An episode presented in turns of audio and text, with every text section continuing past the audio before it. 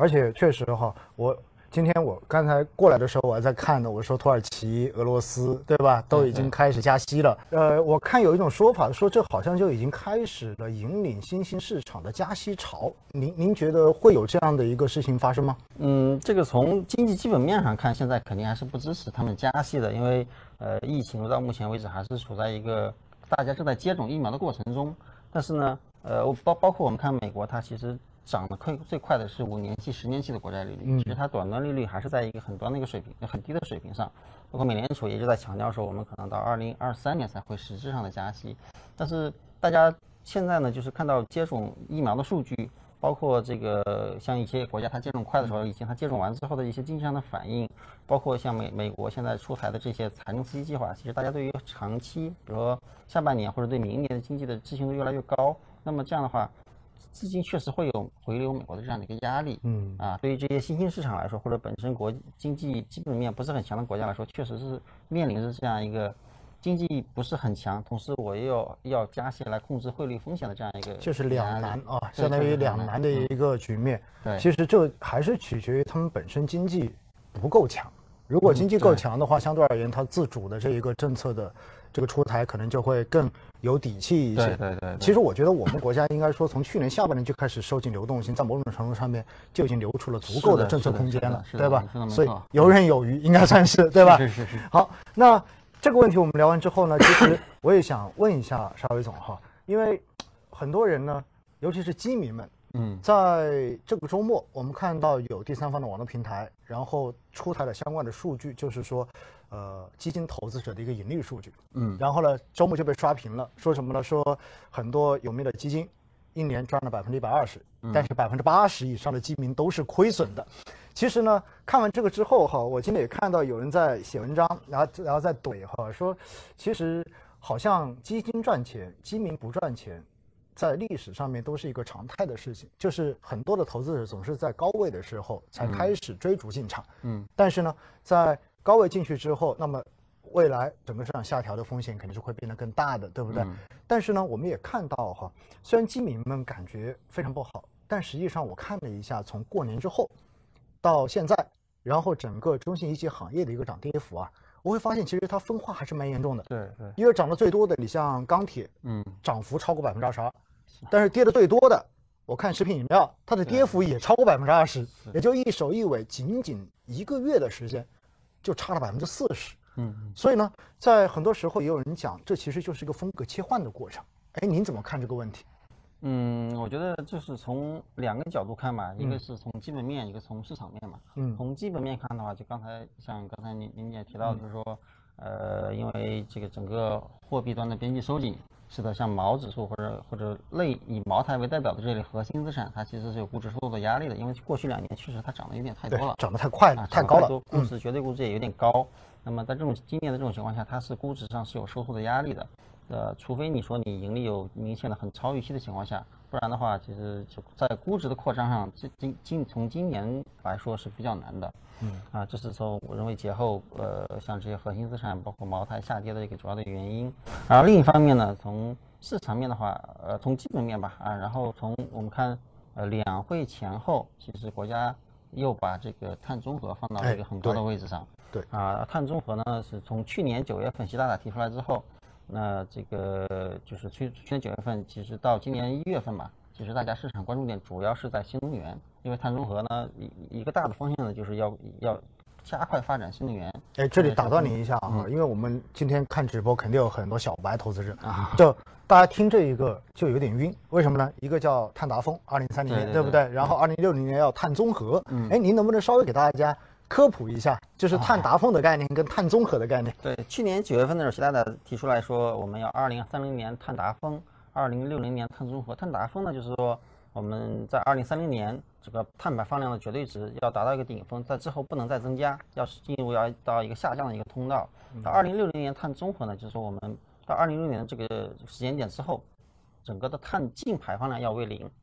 啊，就是我们不能在，我们也可以有少量的碳排放，但是也要通过其他的一些方式，包括碳捕捉，包括种更多的树啊，各种方式来实现这个呃碳排放净排放为零啊。这对于我们很多行业来说还是有很大的一个不同，就是碳达峰和碳足合。嗯，其实碳达峰说白了就是因为我们现在还在发展，对，所以发展的过程中间你肯定会要更多的这种消耗，然后消耗之后你就要排放碳，碳对吧？对对对对，排放之后的话，也就意味着在前期我还是要保证我的一个发展，所以二零三零年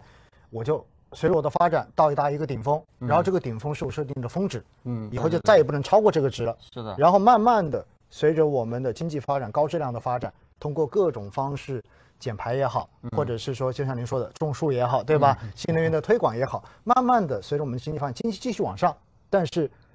碳排放的这个数量越来越低，到最后到二零六零年的话，基本上两者抵消掉，就相当于我不再像不再净排放了。对，所以这一点确实一说起来，对于新能源，对于未来的这一个。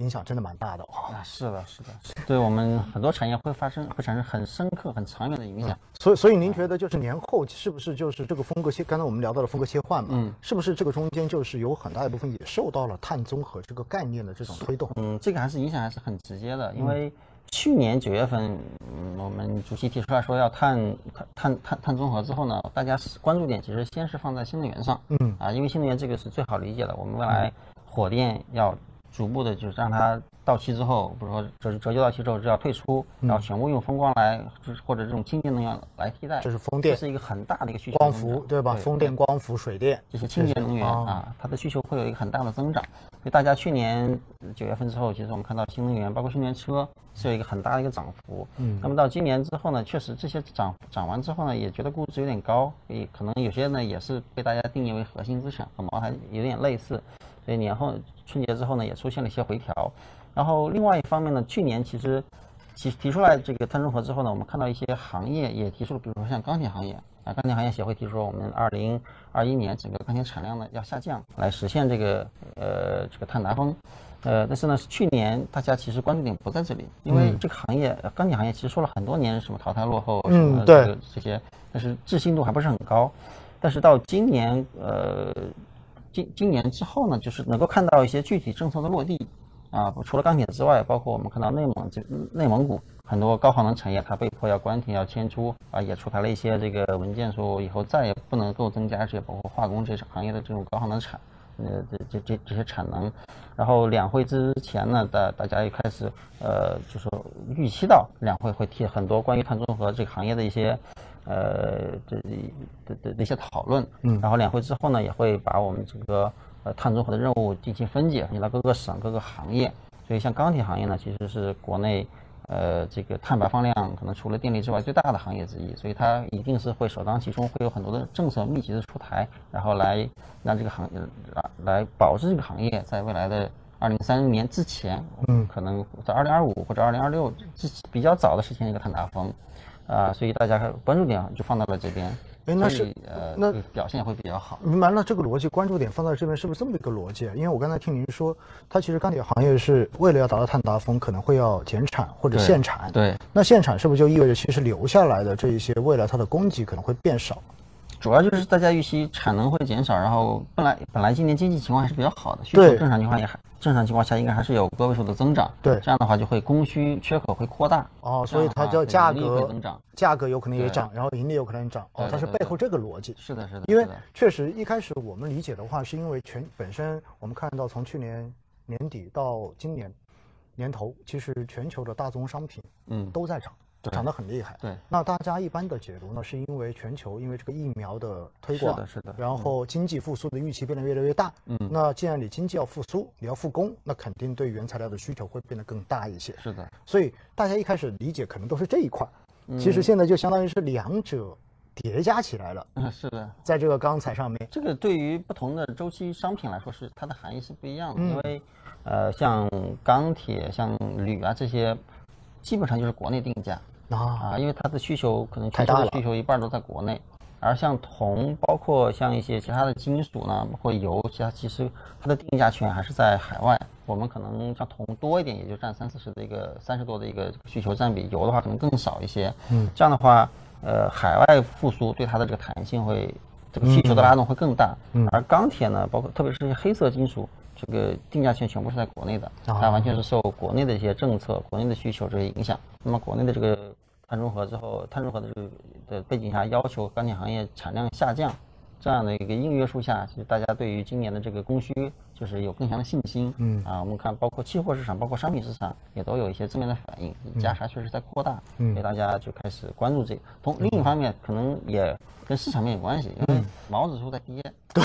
对对，我是很多人需要说，就钱对吧？钱往哪个方向去对吧？啊，这个时候一看。那些好像前几年也没怎么涨过，对吧？又很便宜，是的，是的啊，估值也很低，所以就是相当于真的是各种因素刚好在这个节点凑在一起，然后呢给资金找了一个流入的借口，然后就把它的这个市场也顺带着就推起来了。是的，可以这样理解吧？我我是这样理解的啊，明白。其实这里哈，我觉得沙宇总也讲到了大家特别关心的，因为。在过去两年哈，基本上大家谈的都是核心资核心资产嘛，是，其实就是刚才您说到的那几个，因为我看了一下年后跌的最多的三个行业，排在第一的食品饮料，对，第二的医药，啊，第三就是新能源，